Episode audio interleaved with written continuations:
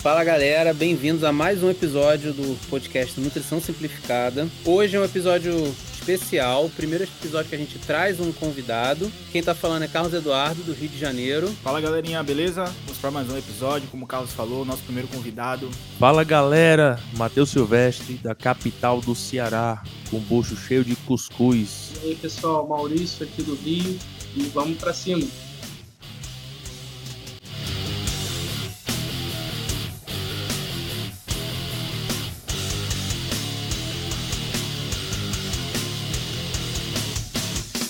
É isso aí, galera. Agradecer o convite. Fico muito feliz e honrado. Já acompanho o Matheus há bom tempo pelo Instagram e já tinha essa vontade de participar do podcast de vocês. Já tinha expressado a minha vontade para ele, tanto o Cadu também. Camilo eu conheci há pouco tempo, depois da live, né? Tô feliz em estar participando. Espero que vocês gostem do episódio. Espero que gostem da minha participação e que o conteúdo que eu vim trazer agregue de alguma forma na vida de vocês, na vida dos seus seguidores, dos seus ouvintes, e de forma positiva, é claro. E valeu, galera!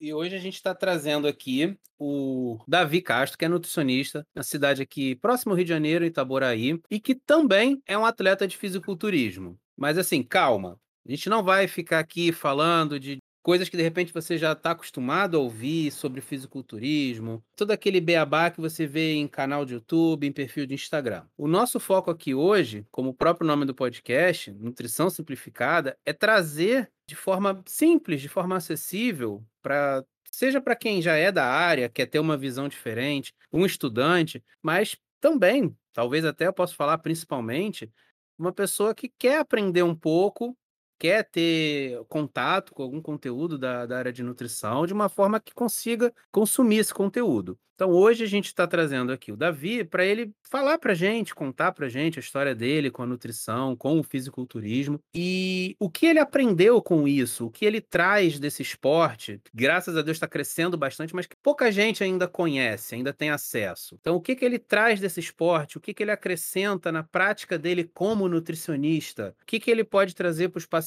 dele. Será que os pacientes dele são todos praticantes de, de musculação, são todos atletas? Ou ele tem, vamos dizer assim, entre aspas, pacientes normais também? E o que, que ele aprendeu? O que, que isso ajuda ele? Tá? Então, é isso que a gente traz para o episódio de hoje. Vamos lá, quem quer começar perguntando para o nosso convidado? Bom, eu começo. Davi, primeira dúvida que a gente tem aqui é o seguinte: como foi começar na nutrição? O princípio de tudo. Como você conheceu a nutrição? Perfeito. É uma história bem longa e eu julgo ela muito interessante. Eu sempre fui um jovem muito ativo, é, envolto na, na prática esportiva. Como eu sempre morei em comunidade, sempre estudei em escola pública, sempre fui muito enganjado em projetos de esporte, mas sempre foi aquela questão recreativa. Comecei na capoeira, aqueles projetos de escola. É, ali mais ali para deixar as crianças praticando uma atividade física, não se envolver com coisas erradas, etc. Gostei de praticar artes marciais, que foi o início de toda minha meu interesse pelo esporte em geral e depois pratiquei Muay Thai, até agradeço ao professor Apolo. O cara sumiu, mas é, até hoje a inspiração ser humano para mim, foi um grande professor. E quando eu me tornei adolescente, já mais enganjado, já querendo procurar questões mais voltadas à prática esportiva a nível competitivo, entrei no kickbox com o professor Vinícius Anjos, que já era um atleta que praticava ali o kickbox a nível médio.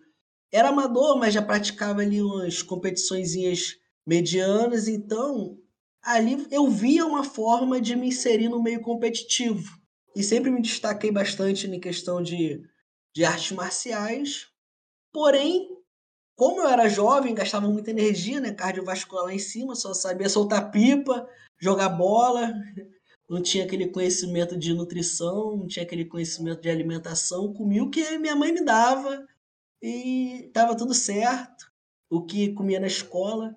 Então eu era muito magro. Eu era 50 e poucos quilos, com uns 60 e pouco. Então, eu era um atleta rápido, que tinha gás, que tinha resistência, mas não tinha aquela força. Aí teve um período da minha vida que eu comecei a trabalhar numa fábrica de sorvete. Até agradeço a oportunidade ao Sanel. E o filho dele praticava musculação na antiga academia do Luiz, uma academia que foi old school aqui no bairro, academia bem consagrada que todo mundo, todos os atletas na época iam para essa academia, porque era academia de ferro. Então, por recomendação, também por questão do próprio rapaz que trabalhava comigo me puxar para musculação, foi criando aquele interesse. Aí passei um ano de musculação. Todo mundo que começou a treinar comigo abandonou, eu continuei. E no meio disso tudo, como eu não entendia de nutrição, eu senti que minha evolução não foi tão boa. E eu sempre fui muito apegado ao perfeccionismo, a querer evoluir, até aquela gana de mudar.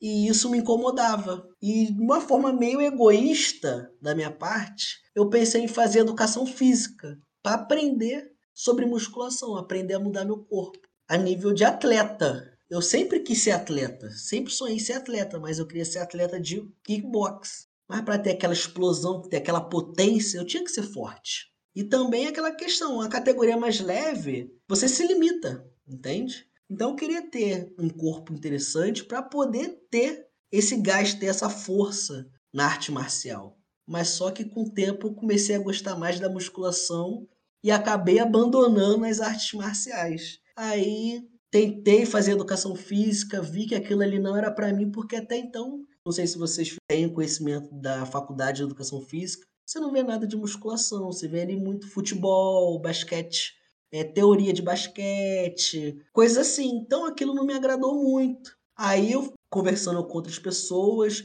vi sobre o curso de nutrição. Tem um amigo meu que ele está se formando em educação física agora no final do ano. A gente vai se formar praticamente junto. E ele diz que a faculdade de educação física ensina você a virar professor de educação física de escola. Exatamente.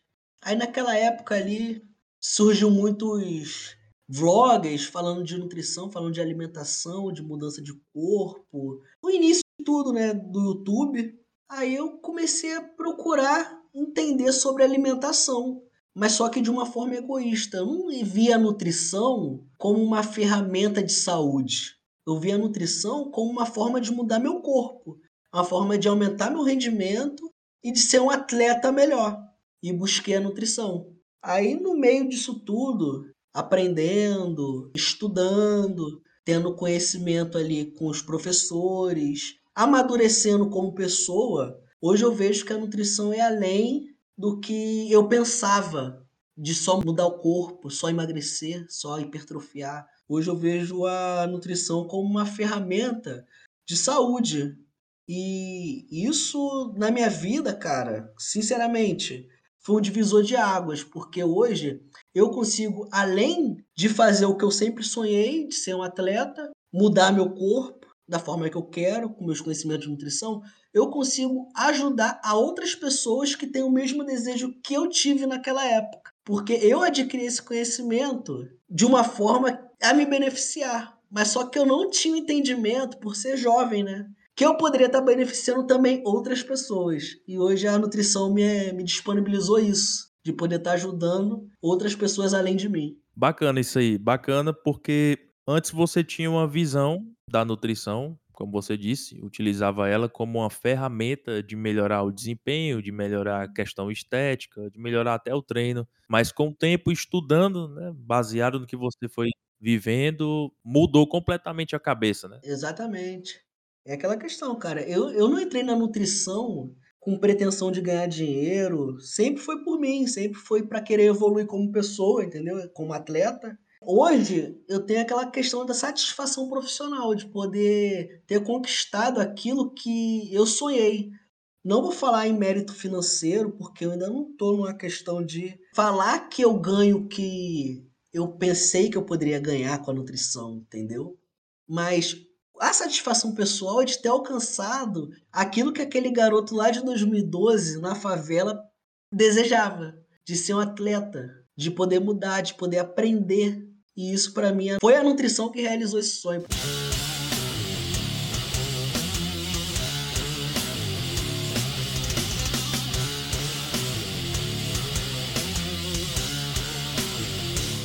Como já foi apresentado, né, o Davi ele é, além de nutricionista, ele é fisiculturista, né? Queria fazer uma pergunta para você, como é que o fisiculturismo te ajudou, né, ou te ajuda em relação a uma compreensão mais aprofundada sobre a nutrição, né? Porque de certo modo você tem tanto o lado é, teórico, né, do conhecimento, do estudo, mas você também coloca muito em prática. Como é que ter essa experiência diária, né, te ajuda aí na sua profissão, né? Você acha que isso é um diferencial para você como atleta, sendo nutricionista? Excelente pergunta até. Infelizmente, hoje a grade curricular da nutrição tem a matéria de nutrição esportiva, tem, porém é fraca. Pode ser qualquer curso, pode ser da melhor instituição, é fraca. Ela não te dá base teórica e prática para você tratar um atleta, porque um atleta ele só não visa alto rendimento. Muitas pessoas acham que o atleta só está visando rendimento. O atleta ali visa rendimento? Visa, mas o atleta também tem vida social. O atleta tem que visar psicológico. E quando esse profissional passa pelo processo do esporte, você pode ver os melhores profissionais, tanto da área da nutrição quanto outros treinadores ou profissionais que tratam de atletas, foram ex-atletas, porque eles vivenciaram aquela questão, entendeu? Ele, quando o atleta, vou puxar aqui para o fisiculturismo, falar Pô, Davi, cara, eu não tô aguentando porque tá muito restrita a dieta. Você vai saber orientar ele da melhor forma porque você passou por aquilo. Entendeu? Aí eu te falo, você aprender em um slide na faculdade não vai te dar esse background para tratar o atleta de forma humanizada, que é o que hoje demanda. O, o público demanda, não só o atleta, o público comum demanda da humanização da nutrição. E aí eu consigo fazer até um gancho com isso aí, que é o seguinte. Vou só complementar uma coisinha que você falou de grade, que é algo que a gente discute muito aqui. A grade da faculdade de nutrição não importa a universidade que você está, o conceito dela, se ela é pública, se ela é federal, estadual, particular. A grade é do MEC, então ela vai ser sempre a mesma. Para quem vai trabalhar com esporte, não precisa nem ser esporte, para quem vai trabalhar com consultório. Correto. Olha, eu falo sem medo de exagerar, com feedback de profissionais renomados. Você não tem 20% do que você precisa se você se ater à grade. É muito, muito limitada. Exatamente, exatamente. Eu vou te falar uma coisa que você só vê na prática: cálculo metabólico. Ali, na faculdade, você vai aprender três, quatro equações, vai ficar por isso mesmo. É. Você acha que aquilo ali é assertivo para sua prática clínica? Nem de longe. Nem de longe, cada indivíduo é indivíduo. Entendeu? Ainda mais falando em atleta que às vezes está utilizando hormônio, às vezes está vindo de treinamentos extenuantes, às vezes tem desvios metabólicos, e mesmo até mesmo falando de uma pessoa comum, na tratativa de um obeso, às vezes com uma síndrome metabólica, às vezes com uma disfunção lipídica, às vezes com uma resist... às vezes não, com certeza com uma resistência à insulina, um grau de inflamação elevado. Você acha que um cálculo preditivo vai ser assertivo para esse indivíduo? Cálculo populacional, um cálculo que é feito assim para milhões de pessoas, para nivelar. Correto.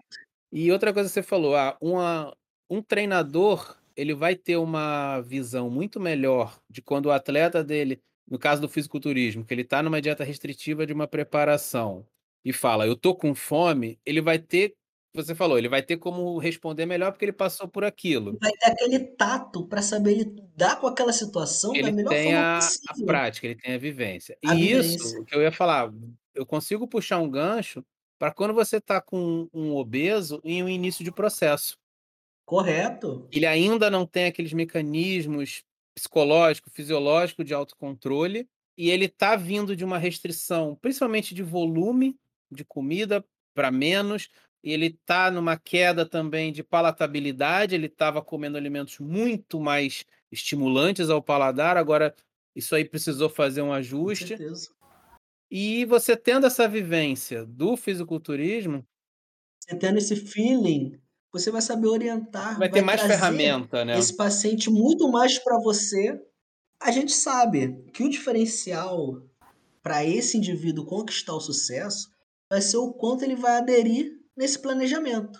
Então, você tendo esse tato, você tendo esse feeling, você tendo essa humanização, que às vezes só a prática vai te trazer, não só falando como atleta, mas falando como profissional que já atendeu diversas pessoas, esse tato vai te trazer uma forma de saber tratar essa pessoa de maneira mais individual, de maneira que você vai conseguir explicar e orientar ela de uma forma que ela entenda aquilo de maneira mais fácil, que ela traga aquilo para a realidade dela. Você tem de outra forma, você vai ter um leque maior, um arsenal maior de ferramentas. Com certeza. É o feeling, né, que o atleta tem. Você, como fisiculturista e também como profissional de nutrição, você vivenciar isso no seu dia a dia, você tem um feeling. Quando uma pessoa te fala, pô, eu tô sentindo fome, eu tô sentindo fraqueza no treino e tal. Por você ter passado por isso e passar por isso, você sabe como lidar melhor com essas situações e direcionar o paciente. Até no corpo da própria pessoa. É a questão de comportamento mesmo, né?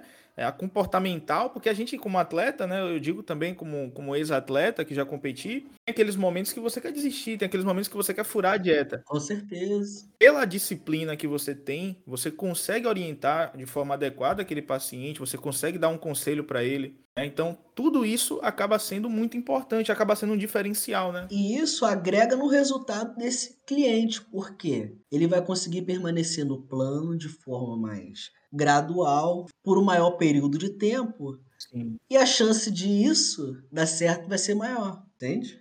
Exatamente.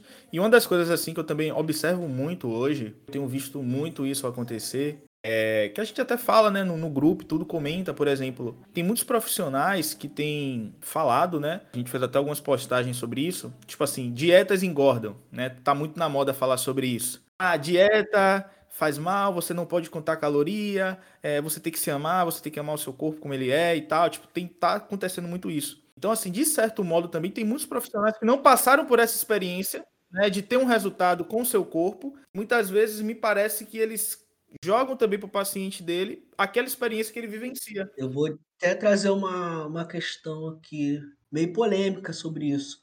A culpa de surgir teorias sobre isso, ah, dieta engorda, dieta não funciona, é do próprio profissional nutricionista, que se limita Exatamente. a falar que é só déficit calórico que emagrece. Exatamente.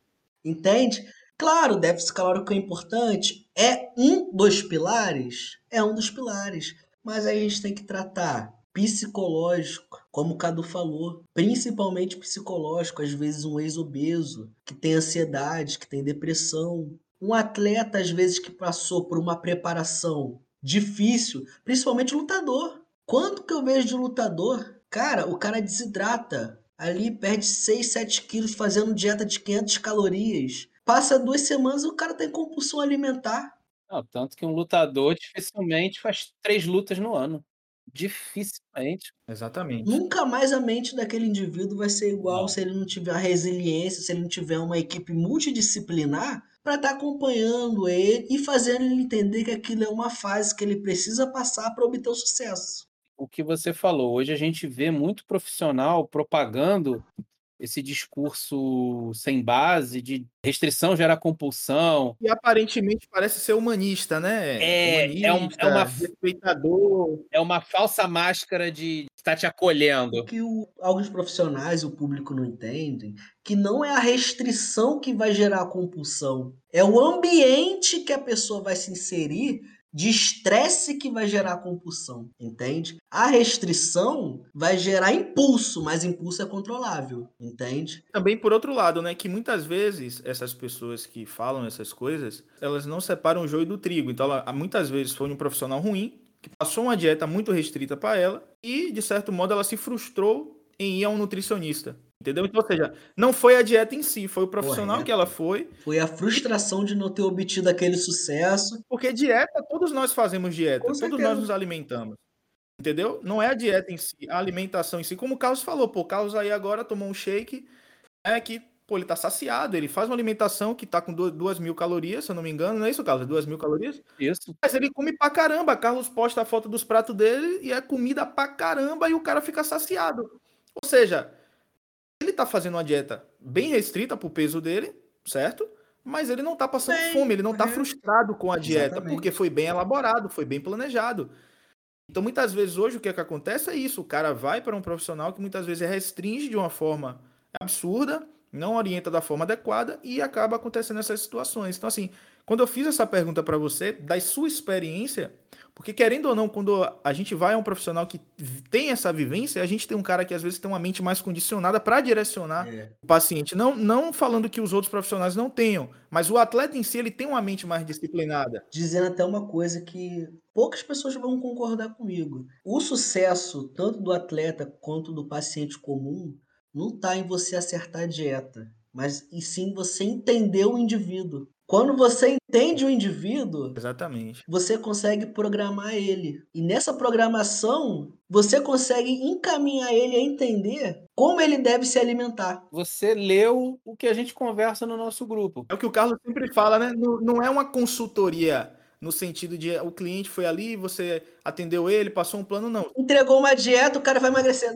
Você está conhecendo o cara, você está lidando com o cara no dia a dia, você está entendendo como é que ele funciona. É um acompanhamento. Você, o, o, paciente não paga para você só para ter uma consultoria, ele paga para ter um acompanhamento. Com certeza. Porque, porque é um processo de conhecer o cara, de entender o cara, de entender o paciente. É, ele não te paga uma dieta. Quando você trabalha com atleta, o acompanhamento é diferente. Com atleta, você não vai trabalhar ali. Ah, hoje é a consulta, daqui a 15 dias é retorno. Não é. Você trabalhando com atleta é assim: tem feedback, tem relatório. O cara às vezes vai te chamar três horas da manhã falando que tá passando mal. Quase um psicólogo também. Às vezes o cara não tá bem com a família. O cara vai te ligar porque você é o suporte dele. Você vai além do nutricionista, você vai além do preparador. Ali você é a pessoa que quando ele estiver comendo 1.500 calorias, treinando duas horas por dia, vai falar, pô, irmão, tá difícil? Tá difícil, mas sustenta que tá chegando a hora. Entendeu? E você tá trabalhando com uma meta, um objetivo. O cara vai ver você como a base dele, entende? Quando o cara chega na reta final, lutadores principalmente, o cara não tá raciocinando. Você pode ver, cara, os maiores atletas, os caras têm entendimento ímpar, mas necessitam de um treinador. Por quê? O treinador vai ser a base dele. Ele precisa ouvir de fora. Naquele momento que ele já tá tão desgastado, tão estressado, que ele não vai conseguir ter aquele discernimento assertivo, vai entrar o treinador para tomar a rédea e fazer ele compreender que às vezes não é o momento dele treinar mais, às vezes não é o momento dele descansar, às vezes é o momento dele fazer uma refeição livre. Isso é uma coisa que a gente conversa muito aqui no nosso grupo, que é o seguinte: Cara, você foi muito preciso num ponto e é exatamente o que a gente fala. O atleta ele precisa de um treinador, ele precisa de um, do coach, exatamente. do nutricionista. Aí, pô, o seu coach é nutricionista também. Inclusive, pô, parabéns para ele, foi campeão agora no final de semana, né? Mandou bem demais. Meu nome dele aí? Matheus Antunes. O cara é fera. Parabéns, se garantiu, cara. Nutricionistas precisam de nutricionistas. Exatamente. A gente aqui, cada um é nutricionista um do outro aqui. Quem fala que não tá mentindo. É, mas é. E assim, você deu um gancho, cara, excelente. É, é, sincroniza muito bem com o que a gente fala e o que a gente prega já. É, vamos ser bastante honestos aqui. A gente está no sexto, sétimo, oitavo período aqui, tá um pouco misturado. Todo mundo aqui monta uma dieta para a esposa, para tia, para avó, para um vizinho, para um colega. As pessoas chegam e falam assim: "Ah, monta uma dieta para mim. Quanto você vai me cobrar para fazer uma dieta para mim?" Você deve ouvir isso o tempo todo. "Ah, quanto você me cobra pra fazer uma dieta?" A gente brinca, ó, por enquanto a gente não cobra nada porque a gente é estudante e tal. Mas, olha, eu não vou te cobrar a dieta, eu vou te cobrar o acompanhamento. Dieta o software monta. Ah, eu quero 1.500, 2.000, 3.000 calorias. Eu quero mais carboidrato, mais proteína, mais gordura. Quero low carb cetogênica. Eu clico e o software faz para mim. Exatamente. Agora. O cara ter o feeling de entender, de entender a necessidade daquela pessoa é outros 500. Isso que vai diferenciar o profissional do profissional. O cara vai te ligar 3 horas da manhã querendo comer a parede porque ele tá com fome, ele tá com apetite descontrolado ele vai te ligar no meio do almoço porque de repente a família foi na rua, trouxe um lanche, alguma coisa e está na frente dele. Ele, caraca, o que, que eu faço? Me ajuda, onde eu manipulo, o que, que eu posso trocar? Agora, põe isso na prática. Você está com paciente, como você falou, em síndrome metabólica, um obeso início de processo. Você está, sabe, uma mulher de 40 anos que quer dar uma melhorada no corpo depois de ter filho. E assim, você tem um lado muito mais de acompanhamento, de parceiro, de estar ali do lado, se colocar do lado e acolher, do que simplesmente montar um cardápio para ela. Montar o cardápio é parte fácil. O cardápio é fácil, o software faz. E você já vai trabalhar ali com algumas coisas. Ah, o esqueletinho é esse aqui, muda uma coisa ou outra pro outro. Mas aí, quando o cara te falar, ó, sexta-feira eu tenho um jantar à noite. O que, que eu faço durante o dia? Eu treino mais, eu como menos, eu como, tiro isso aqui, compenso, vou calcular. Cara, a pessoa ela tá na tua mão, ela tá dependendo de você. Ela Qual vai ser o feeling desse nutricionista para entender o quanto aquilo pode ser prejudicial, quanto se não vai fazer diferença ou não, quais estratégias ele vai manipular daquela forma para trazer. Exatamente. Cara, a gente tem que entender que não só o atleta, todo mundo é ser humano, passível de erro e aquela questão. Tem o convívio social. Dieta não é só alimentação. Dieta é cultura, dieta é religião, isso tudo você tem que entender, tem que compreender, tem que ouvir desse cliente, desse paciente, desse atleta, para poder ser assertivo, porque senão você vai passar uma coisa engessada, vai passar uma coisa que ele não vai fazer, ele não vai obter sucesso, e o sucesso dessa pessoa vai fazer o seu sucesso. Então, para você crescer, você vai depender desse cliente acertar, entendeu? Ele ouviu o episódio de nutrição funcional, hein?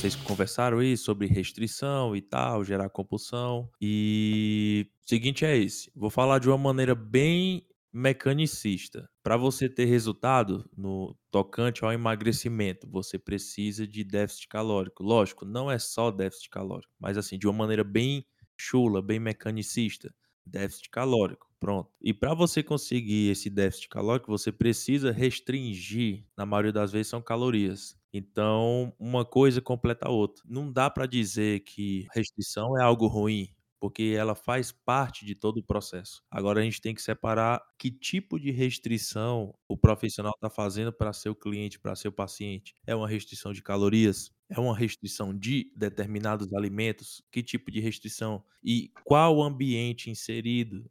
A intensidade dessa restrição, a duração. Houve necessidade de restringir tipos de alimentos, por exemplo? É muito complexo.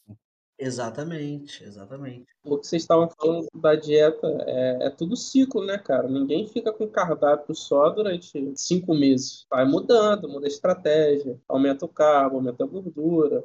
Às vezes o cara vai ter uma festa de aniversário. Não só isso, a questão também da demanda. Às vezes a pessoa tem uma demanda específica em um momento, em outro ela vai ter outra.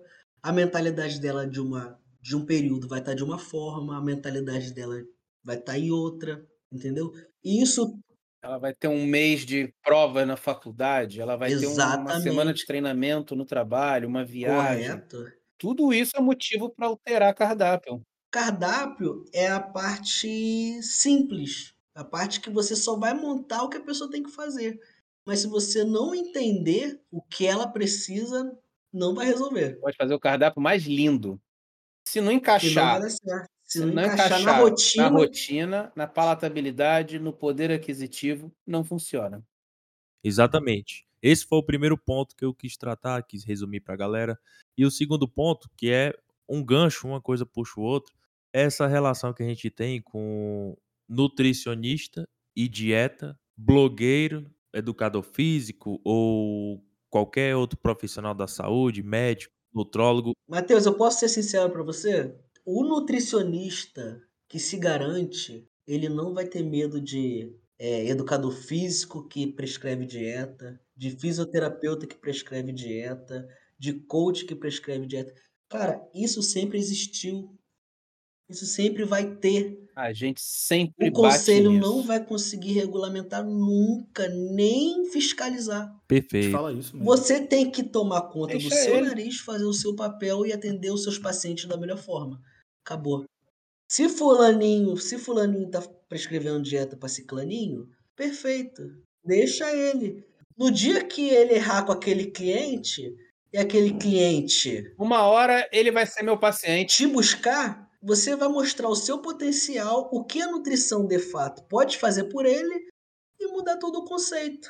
Tem assim, tem um negocinho que eu costumo falar. Nem todo profissional é para todo paciente. Precisa ter uma química, precisa ter um- uma ligação. Exatamente. Exatamente. Eu posso até parecer ser antiético falando isso. Mas hoje eu vejo muito coach tratando melhor o cliente do que muito Mas nutricionista. tem. Porque é o cara da assistência. O cara sabe tratar o ser humano, o atleta. Ele não tá olhando só caloria, macro e cardápio. Hoje em dia, não sei se é por conta da internet, posts de Instagram ensinando ali que é isso, que é aquilo, que se limita nisso, que se limita nisso, que é isso que funciona. Exatamente. Você vê pessoas que estão se formando agora, ou até mesmo que não tem um nicho específico, tratando ali, ah, é low carb, ah, é jejum intermitente, ah, é déficit calórico. E as pessoas se limitam nisso. Não veem a pessoa, não veem o indivíduo,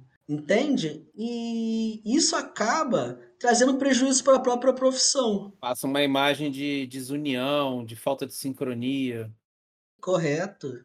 E de baixa assistência. Na questão de você não demonstrar para esse possível cliente, para esse possível paciente, a real necessidade da nutrição na vida dele.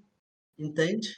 O foco tem que estar sempre no paciente. Correto. na individualidade dele, na rotina dele, em tudo que envolve o paciente. Como, como você falou, você deu esse exemplo. O cara se intitula nutricionista low carb, o outro nutricionista cetogênico. Cara, você está aplicando a sua opinião, a sua visão de mundo, muitas vezes a Exatamente. sua ideologia, porque a gente sabe que tem esse lado mili- da militância até de- dentro disso.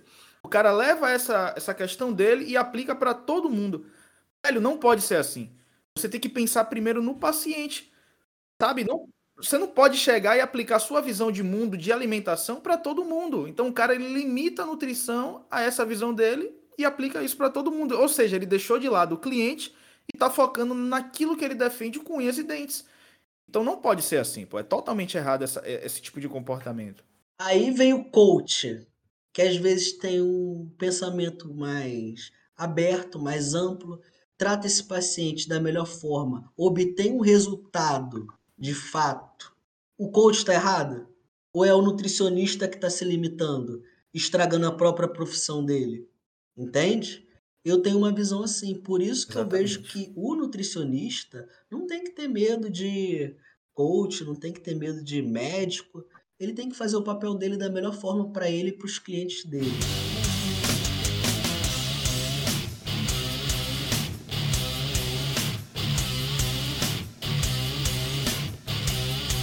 Davi, e já aproveitando, já dentro do que você falou, aí eu já até te faço uma outra pergunta. O que que você traz, o que que você vê, você já consegue aplicar da tua prática de competição? Você está encaminhando aí para a segunda competição já. O que que você traz de experiência dessa, dessas preparações para competição que você já vê que é aplicável dentro do consultório? Porque o que eu costumo falar, o fisiculturismo ele te expõe a dois extremos é, da alimentação. É o excesso de comida, o excesso de caloria para você ganhar massa, que é o bulking, né? E ao mesmo tempo você, durante a preparação, você vai ao extremo da, da restrição calórica, da restrição alimentar, para você poder secar, definir. Aí entra a questão de desidratação também, que o que a gente vê no livro são coisas contra a saúde, os dois extremos. Mas ao mesmo tempo, você tem os dois pontos, você tem os dois extremos, quem precisa comer muito, quem precisa comer pouco. Você já vê isso te, te ajudando na clínica? Excelente pergunta.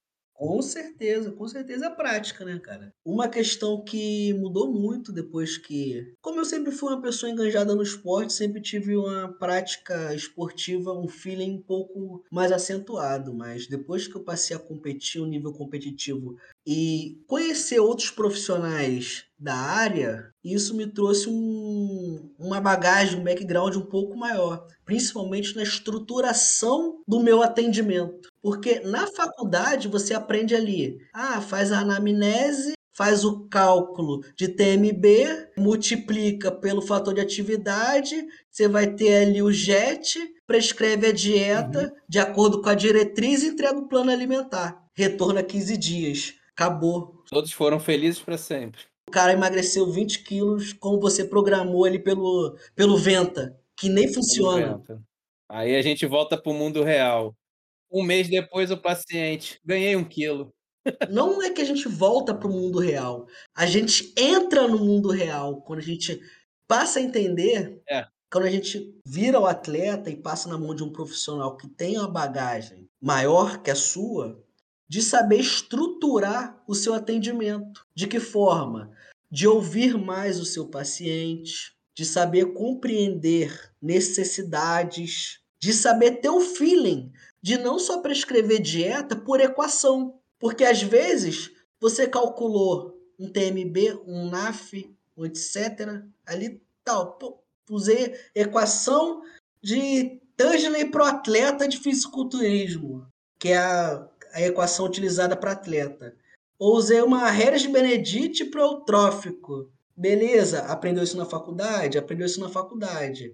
Mas aí você vai pegar uhum. o recordatório daquele fulano, que lá no, na equação deu 1.500 calorias, mas no recordatório do cara deu 3.000. Você vai passar o cálculo daquela equação ou você vai passar o que o paciente te falou?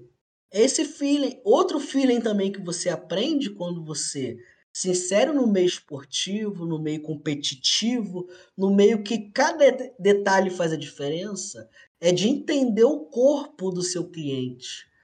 Que muda, às vezes, muitos nutricionistas falam: ah, não, tem aquela questão de termogênese. Depois que aprenderam termogênese adaptativa, nego quer diminuir caloria toda semana.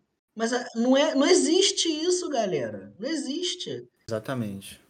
Toda semana o nego quer tirar 200 calorias do, do cliente porque metabolismo. Não é assim. Isso é uma coisa que o Halushi fala muito nas aulas dele, dos cursos, que ele fala: é, eu não vou ficar fingindo trabalho para paciente, eu não vou ficar mexendo em dieta para parecer que eu estou trabalhando. O meu trabalho é acompanhamento. Ninguém ninguém perde 300, 300 calorias de metabolismo em um mês. Você entende esse feeling de poder compreender as mudanças do corpo desse indivíduo. Porque o tato é tão fino que uma mudança de sono que vai alterar cortisol, vai alterar outros hormônios, que vai fazer ele reter um pouco d'água e aumentar um quilo na balança, não é ganho de gordura. Aí você vai pegar ali o indivíduo, às vezes um nutricionista que não tem um conhecimento tão apurado, tão específico, vai ver que aquele cliente não mudou o peso, vai querer acentuar o déficit, vai trazer consequências negativas para o treinamento daquele indivíduo, que ele não vai render tão bem. Às vezes vai tornar a dieta massiva, restritiva e no final não vai ter o resultado esperado. Porque tomou uma conduta errada em cima de um parâmetro insignificativo. Porque não teve o feeling, não teve o tato para compreender uma mudança no corpo do, do cliente, entendeu? Então, você tá num meio esportivo de alto rendimento te traz esse esse tato, te traz essa essa experiência de você poder entender esse mínimo detalhe, essa mudança fina que vai te possibilitar ter ajustes mais ajustes mais assertivos. Uma vez eu estava assistindo a aula de, do professor Luan Lisboa, que é até aqui de Salvador, Sim, ele, um cara pô, muito bom. excelente, Luan Lisboa. E ele falando, né, é, que um nutricionista né, na área esportiva ele deveria saber. E ele fala sobre, ele vai falar sobre bioquímica, né? Aí ele fala sobre a importância do, do nutricionista entender também sobre fisiologia do exercício, certo? Por quê? Porque muitas vezes o paciente chega no nutricionista e o nutricionista, se não entender sobre treino, como é que ele vai conseguir encaixar uma dieta correta para a necessidade do tipo de treino que aquele indivíduo está fazendo? E a comunicação do, do educador físico com o profissional de nutrição acaba sendo também um fator determinante para o resultado daquela pessoa. Não adianta você passar uma dieta X pro cara se ele não tá fazendo um treino específico para aquele padrão de treinamento. Uma vez, até assim, da, da, forma que eu trabalhava, que eu trabalhava na loja de suplemento, que era debaixo de uma academia. Então eu tinha contato diário com muitas pessoas. Uma vez eu conheci uma moça, né, que a gente começou a fazer amizade, ela me contando um pouco da rotina dela de dieta, de treino, né? Aí ela chegou para mim e falou assim: Poxa, meu nutricionista mudou minha dieta. Você quer dar uma olhada? Ele mudou a dieta e agora eu tô fazendo dieta cetogênica. Eu falei assim: dieta cetogênica? Ela falou: É. O que é isso? Eu falei: Ele não te explicou o que é dieta cetogênica? Ela falou: Não. Ele disse que simplesmente estava mudando minha dieta né? Porque cada mês ele muda a minha dieta por conta para eu não me adaptar. Questão de homeostase, eu fiquei assim, pé atrás, falei, ah, tá um pouco estranha essa conversa, né? Mudando dieta todo mês, ele não, todo mês ele muda a minha dieta, ele nunca mantém. Aí eu falei assim, como é que tá seu treino? Ele falou, meu personal tá fazendo um treino de força comigo agora. Aí eu falei, pô, mas como é que você vai fazer treino de força fazendo dieta cetogênica? Ela falou, por quê? Essa dieta é, é ruim? Eu falei, olha, essa dieta daí você tem um consumo baixíssimo de carboidrato, certo? Sua força vai ficar lá embaixo. Ela falou, e agora? Eu falei, e agora? É bom você falar com sua nutricionista para ver o que vai acontecer. Aí, se passou três, quatro dias, ela chegou e falou comigo, ó, oh, Camilo, eu entrei em contato com minha nutricionista, falei para ela que eu não estava aguentando mais, porque eu estava passando muito mal, estava muito fraca. Eu não estava conseguindo dar continuidade no tipo de treino que eu estava fazendo. O que eu percebi? Uma falta de contato, certo? Relacionada a um detalhe,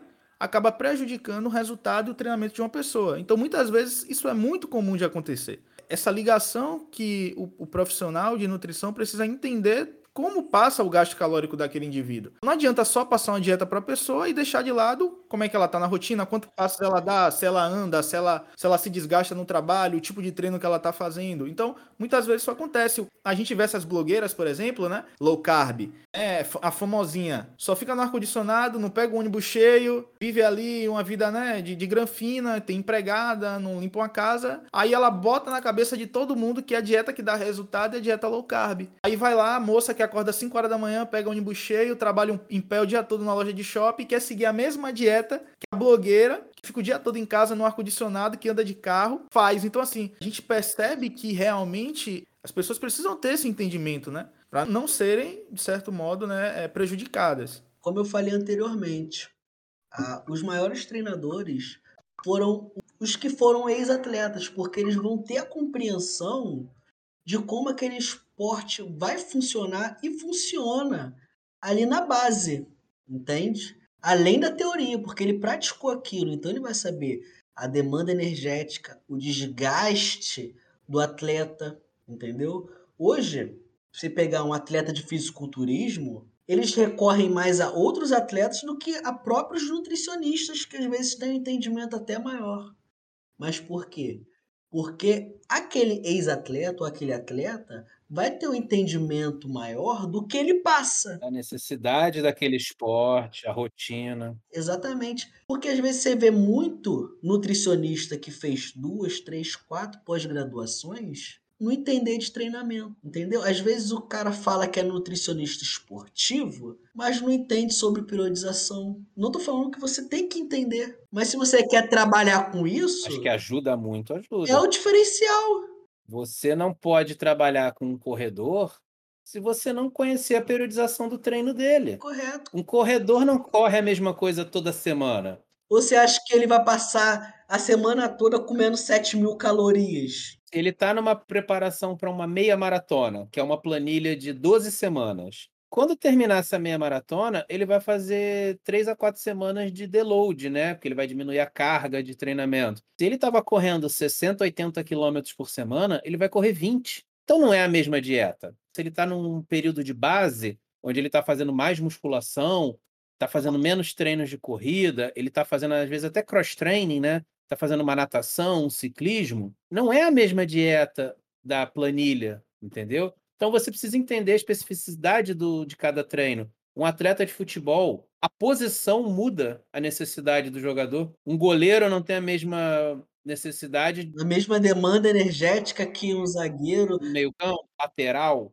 Exato. Aí você vai na faculdade, na teoria. Ah, fulano, 80 quilos, eutrófico. Você vai passar aquele cálculo ali, vai dar X de calorias, aí o cara é lateral de um time de base. O outro, com as mesmas características físicas, é goleiro. Só porque é jogador de futebol, a necessidade é igual? Ciclista. Tem mountain bike, tem arrancada, tem velocidade. Ciclista. Até mesmo para você tratar sobre estratégias nutricionais, você tem que entender o esporte, como o Camilo falou. Se o nutricionista não entender a fisiologia do esporte, como ele vai saber as adaptações que o corpo faz para aquele atleta estar tá desempenhando aquela atividade? E o que você vai poder tomar de estratégia para melhorar aquele desempenho? Por isso você vê muitas vezes pessoal utilizando suplemento sem a real necessidade. E tem uma coisa que eu, que eu gosto muito de pontuar. Ah, vocês você estudar a suplementação, a periodização de dieta de um atleta profissional que vive aquilo, é relativamente fácil, porque ele vai ter aquela rotina, ele vai ter aquela disciplina de treinamento, os horários, e ele ganha para fazer aquilo, então ele vai se dedicar. Sabe o que é mais difícil? É você fazer isso para um praticante de atividade física. É o, esse caso que o João falou moça chegou para ele na loja, estou numa semana de treino de força com uma dieta cetogênica, minha força despencou. E beleza, se ela treina às 7, 8 da manhã e ela termina o treino dela e vai para o trabalho, como que vai ser esse dia de trabalho dela? E à noite ela, pô, vai que ela tem uma faculdade, ou vai chegar em casa tem filho esperando ela. Você já estragou o dia dela ali, por um desalinhamento entre a alimentação e a atividade física dela. Poxa, você é atleta, é nutricionista, é pai, é marido. Se o teu nutricionista também é teu coach, e se ele errar a tua alimentação visando só o seu treino, mas ele esqueceu que você vai trabalhar oito horas durante o dia, nove horas, dez, dependendo do, do, do seu dia. Porque, assim, um praticante de atividade física, ele não tem só a demanda do exercício, e visar a recuperação. Ele tem toda uma série de atividades em volta. Eu acho que é mais difícil um ser humano normal, um trabalhador, uma trabalhadora, uma dona de casa, do que um atleta, porque você tem mais fatores a trabalhar ali. E o ser humano, o ser humano. Igual você vê hoje, a questão do entendimento do profissional. Você vê, hoje tem um endeusamento de alguns suplementos. Você tá aqui a creatina, você vê, se o profissional não tiver um entendimento, um discernimento, às vezes ele prescreve a creatina sem necessidade. Porque ou você acha que uma pessoa que entrou agora na academia já precisa. Vai ter a, capac... vai ter a capacidade fisiometabólica para precisar de creatina. Se ele nem desempenha um alto nível para ver diferença na utilização ele desse ainda tipo não de conhece produto. a resposta do corpo dele. Ele não chegou nem no limite do treinamento dele. Para que ele vai querer utilizar a creatina que vai possibilitar ele a gerar mais trabalho, se nem o treinamento dele ele... tá fazendo ele chegar no máximo de trabalho dele, porque ele não ele ainda não se desafiou. A adaptação fisiológica e recuperativa para poder alcançar um nível maior. Mas aí tem um detalhezinho que é meio chato. Às vezes a pessoa passa pelo efeito placebo. Tem gente que, não, ó, tô tomando creatina, tô tomando whey, cara, eu, tô, eu tenho que ir pra academia, não posso faltar hoje. Às vezes a gente tem que dar esse pé atrás assim, falar, não, é, pô, pode ser que para aquela pessoa ali isso dê um, um ânimo para ela. Concordo 100% contigo. É o feeling, é uma anamnese, é um recordatório, é entender o treino da pessoa. É uma conversa. Cara, atendimento se baseia em conversa. Quem acha que atendimento é você chegar lá no nutricionista. Tirar medida, tirar foto. Tirar medida, subir na balança e sair com papel na mão dizendo que você tem que comer 200 gramas de maçã, tá errado. Tá errado. Atendimento é a conversa. É uma hora para conhecer a vida de uma pessoa. É o quanto você vai passar para aquele profissional para ele compreender o que ele vai fazer para você acertar. E uma coisa muito importante, Entende? A pessoa, o paciente, ele não tem ideia do quanto o feedback dele é importante para o sucesso dele. As impressões que ele tem, onde ele gostou, onde ele não gostou. Se ele for sincero e disser para o nutricionista dele falar: Olha, eu errei aqui. Cara, isso pode mudar o sucesso dele, porque a partir do momento que ele é sincero e fala: Olha, eu errei, dei mole e não segui, extrapolei. Você vai saber que você acertou a conduta. Ele ali naquele momento não seguiu. Costumo dizer que o paciente ele é, ele é tão responsável quanto o nutricionista que, pelo seu próprio sucesso.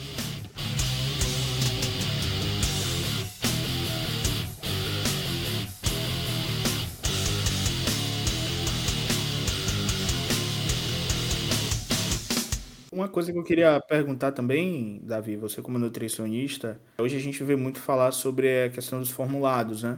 Muito comum a prescrição de fórmulas, a performance, para aumento de testosterona, de forma natural. Como é que você lida com isso aí no consultório? Muitos dos seus pacientes já chegam com a ideia preconcebida de que elas, de que elas precisam tomar alguma coisa, algum produto, algum formulado. Como é que você lida com essa situação diante dos seus pacientes? É, cara, aí que entra essa questão do entendimento profissional, de você saber lidar com o ser humano. Por quê? Hoje a gente sabe que a disseminação de informação é tanto para o bem quanto para o mal. E informação tem para todo mundo, porém de forma organizada é difícil. Então, às vezes, um garoto de 13 anos que entrou na academia hoje vai ver lá no YouTube atleta indicando X formulação para aumentar a testosterona para ganhar 10 kg de massa magra em um mês. Ele vai chegar no seu consultório perguntando se ele tem que tomar aquilo para crescer. Qual vai ser a, a sua como profissional humano te pegar, senta aqui, rapaz. Deixa eu te explicar isso, isso, isso isso. Quando você explicar, ele entender, se ele quiser tomar depois, com ele. A sua parte você fez. Sempre vai acontecer, sempre vai aparecer um com dúvida, sempre vai aparecer outro querendo tomar ou não tomar. O seu papel como profissional da saúde, primeiramente profissional da saúde, é orientar. Se posteriormente ele quiser comprar e fazer, aí é com ele. Cara, Davi, o que, que você acha hoje dessa propagação das dietas dos atletas? De, do pessoal tá fazendo, querendo fazer igual para almejar o mesmo físico. Se você também puder pautar é, rapidamente, ou ficar à vontade, o tempo que você quiser, para falar um pouquinho do, da sua preparação, enfim. Cara, é uma coisa que eu, como profissional de saúde, primeiramente atleta, nunca gostei de divulgar na internet. Protocolos de suplementos, protocolos de dieta, porque eu sei que quem me segue às vezes não vai ter um entendimento de compreender ou a maturidade, né, de compreender que aquilo não é feito para ela, entende? Eu evito ao máximo. Às vezes eu tiro uma foto com o produto que eu utilizo, Perfeito, tô tirando, mas eu não tô dizendo que eu vou usar aquilo ali para me crescer. Eu tô fazendo aquela dieta ali que vai me dar o resultado. Não é aquela dieta ali que me deu 10 quilos de massa magra com 5% de BF. Entendeu? Você postar uma refeição sua é diferente. Postar um produto que às vezes você gosta de utilizar por causa do sabor é diferente. Você dizer que aquele produto é essencial, que a pessoa vai ter resultado tomando aquele produto é outro. E eu vejo isso muito errado até de muitos profissionais, nutricionistas, educadores físicos ou até mesmo atletas, propagando isso na internet, porque isso acaba induzindo a pessoa ao erro e acaba gerando um retrabalho, porque às vezes a pessoa chega no seu consultório com dúvidas que às vezes podem tomar tempo de conversa que você teria com aquele indivíduo para estar tá acertando na dieta dele, na alimentação de fato, que seria bem melhor e bem mais produtivo para aquela pessoa. E é, é uma atitude que demanda muita responsabilidade por parte de quem Exatamente, compartilha. correto.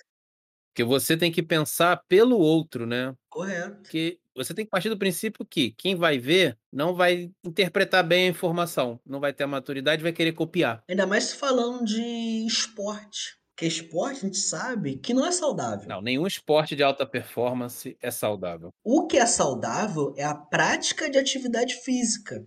Você ali praticar uma caminhada, uma corrida, um ciclismo de forma recreativa é saudável. Você praticar um esporte a nível de competição, você está levando seu corpo ao extremo. Existem estratégias que levam seu corpo a um estresse que não é saudável às vezes um atleta compartilhar uma estratégia dele, é uma alimentação dele, às vezes ele não tem a maldade, às vezes é obrigação de um, de um patrocinador, mas quem está do outro lado, às vezes não vai ter, igual o Cadu falou, não vai ter a maturidade de entender que aquilo não é feito para ela.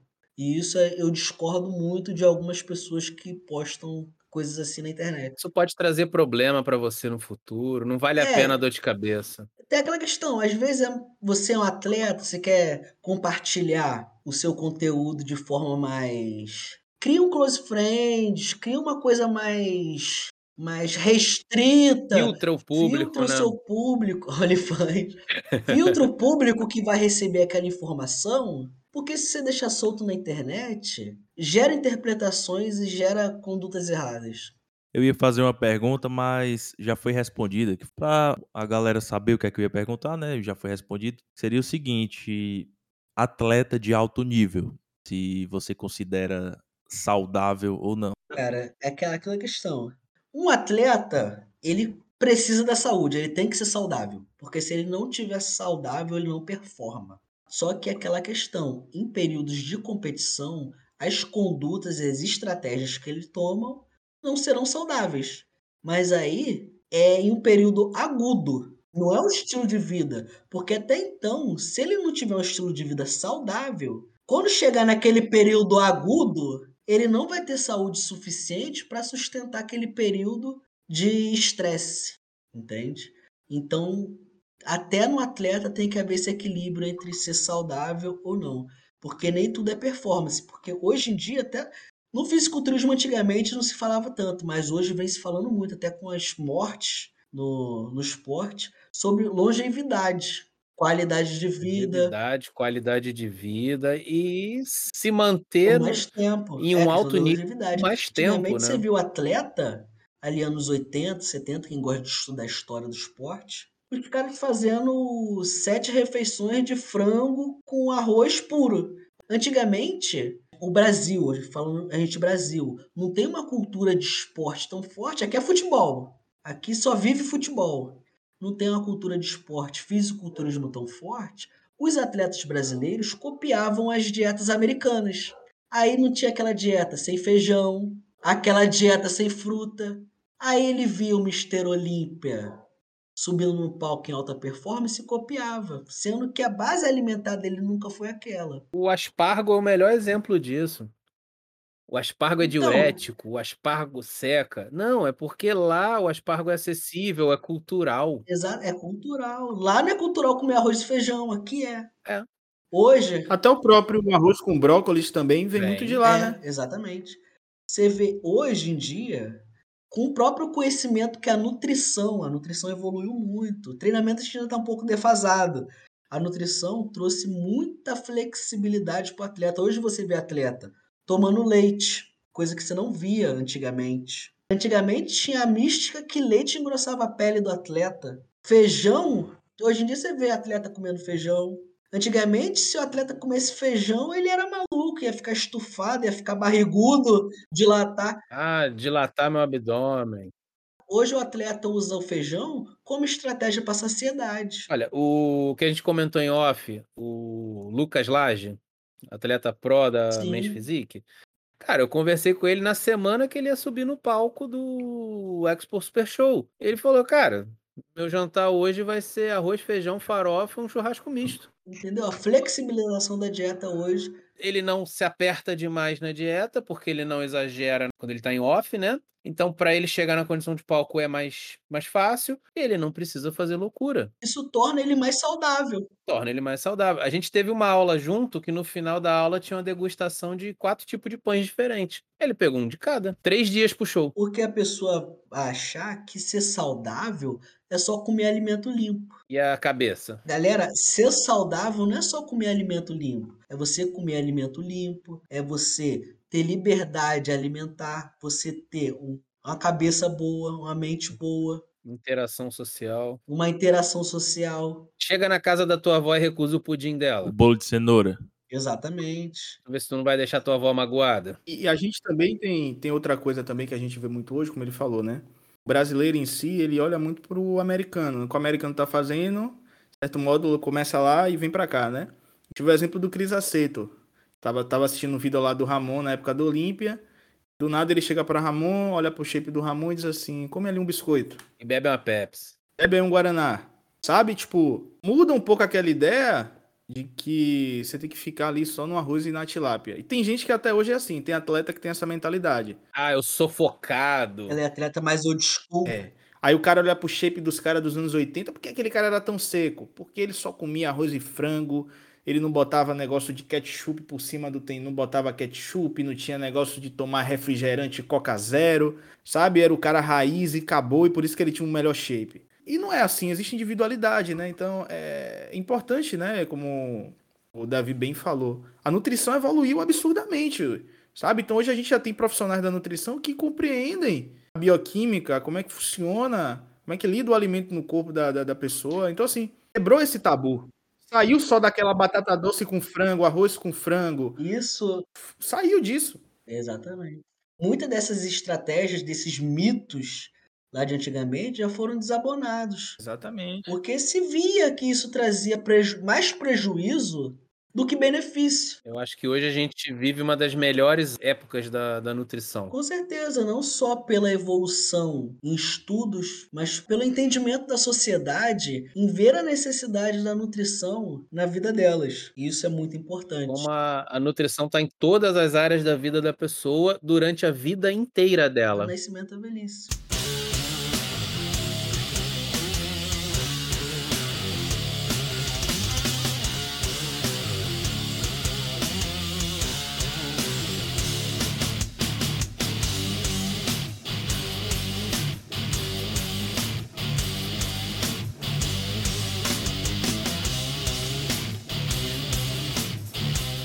Papo tá muito bom, tá muito legal. Mas, Davi, queria saber de você o seguinte: bora para um bate-pronto, bem rápido, um paybuff. Vou falar uma palavra para você e você vai me dizer o que é que significa para você. Pode ser? Perfeito. Então, vamos começar. Família. A base. Hoje, graças a Deus, tenho uma esposa que praticamente é meu suporte. Quem é atleta de fisiculturismo sabe que nas últimas semanas a mente tá bem fadigada, tá bem cansada. Às vezes o cara tá comendo pouco, treinando muito, tem trabalho para fazer, tem família para cuidar. E isso gera um desgaste mental. Às vezes, uma coisa que você ouve acaba com o seu dia ou gera uma discussão. E se você não tiver uma base familiar forte, você acaba gerando atritos dentro da sua família, gerando discussões bestas, coisas que às vezes pode te desvirtuar do seu objetivo e destruir sua família, entende? Por causa de um esporte que às vezes nem vai te dar um, entre aspas, futuro, entende? Então você ter uma base familiar forte, saudável, é tudo. Nutrição. Nutrição, sonho.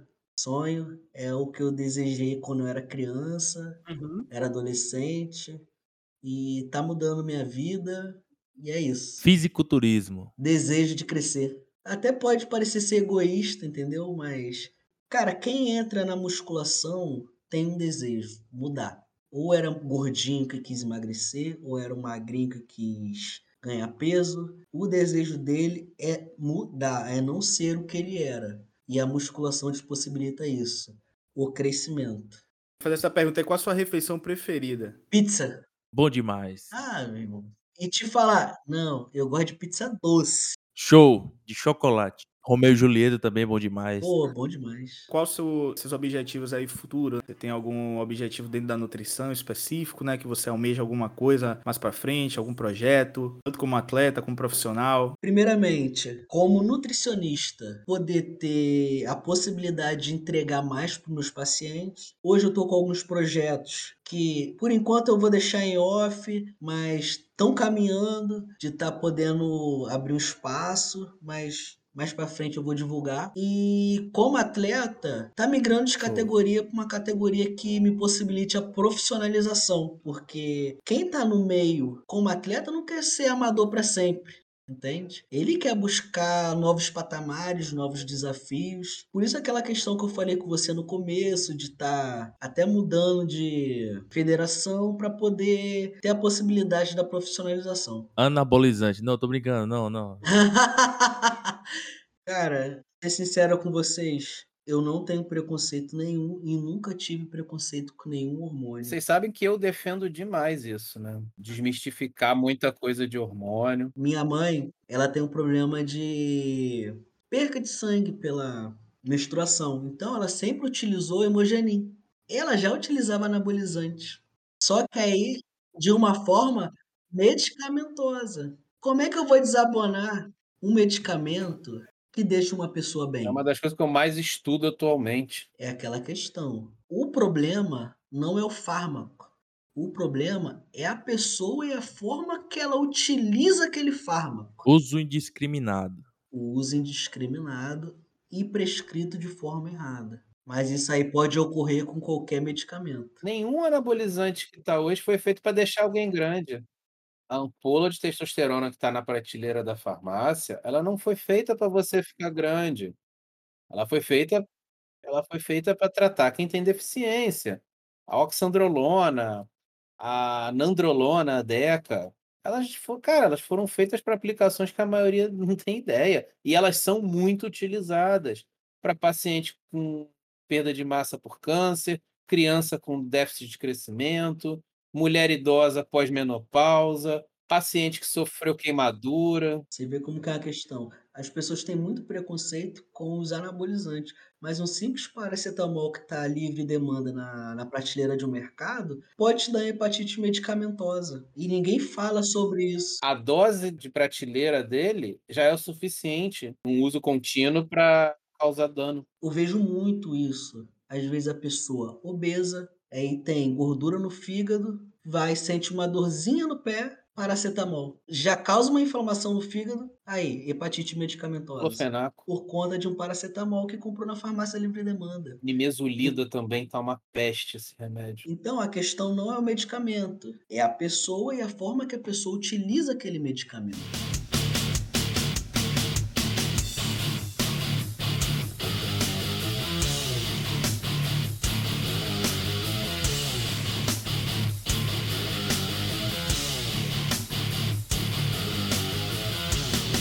Bom, galera, a gente está chegando aqui ao final desse episódio com o Davi. Pô, muito bacana, muita informação legal. Daria para fazer uma segunda, uma terceira parte, mas assim, Davi vai voltar com certeza em mais episódios. Tem bastante assunto para a gente conversar com ele. E Davi, faz aí tuas considerações finais, deixa seu contato, quem quiser agendar uma consulta com você, seja presencial ou online. Fala do seu próximo campeonato que está chegando. Pessoal, só tenho a agradecer pela oportunidade. O Matheus sabe o quanto eu já estava desejando participar do podcast de vocês, porque eu vejo vocês como futuros profissionais que estão agregando demais para a nutrição, desde estudantes. E é isso que a nutrição precisa, de pessoas enganjadas, pessoas que estão dedicadas à profissão. E a próxima competição agora vai ser mês que vem, 7 do 8. Uma coisa que a gente deixou de pautar, né? Galera, eu não atendo só atleta, eu atendo atletas e indivíduos comuns que buscam hipertrofia, emagrecimento, é, tratar doenças crônicas, é, que visam a qualidade de vida, organização da rotina alimentar. E meus contatos, quem quiser me seguir no Instagram, arroba decastronutri, o meu telefone de contato é o 21 979 65 27 64 só me chamar lá no WhatsApp que eu vou estar explicando como é que funciona a consultoria, valores, minha forma de trabalho e agradecer novamente pela oportunidade. Gostei muito, espero voltar com novos assuntos e mais conteúdos para agregar com vocês.